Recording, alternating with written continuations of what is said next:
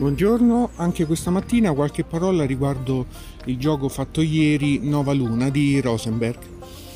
Allora, questa è l'ennesima dimostrazione che con regole semplici e una dotazione minima è possibile fare un gioco molto divertente e carino.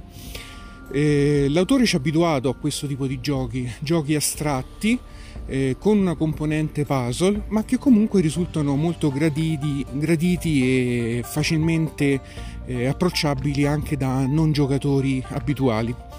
La dotazione, come dicevo, è minima, ci sono soltanto delle tessere colorate più un tabellone, un cerchio dove sono rappresentate le varie fasi della luna e dove i giocatori pescano, o meglio prendono, le tessere per eh, compilare, per eh, completare un proprio schema di colori.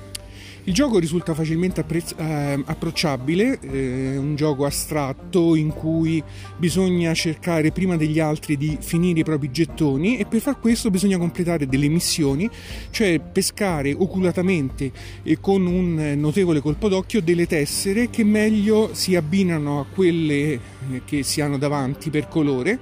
nel momento in cui si riesce a raggiungere l'obiettivo indicato sulle tessere, si posa il gettone e il giocatore che riesce a completare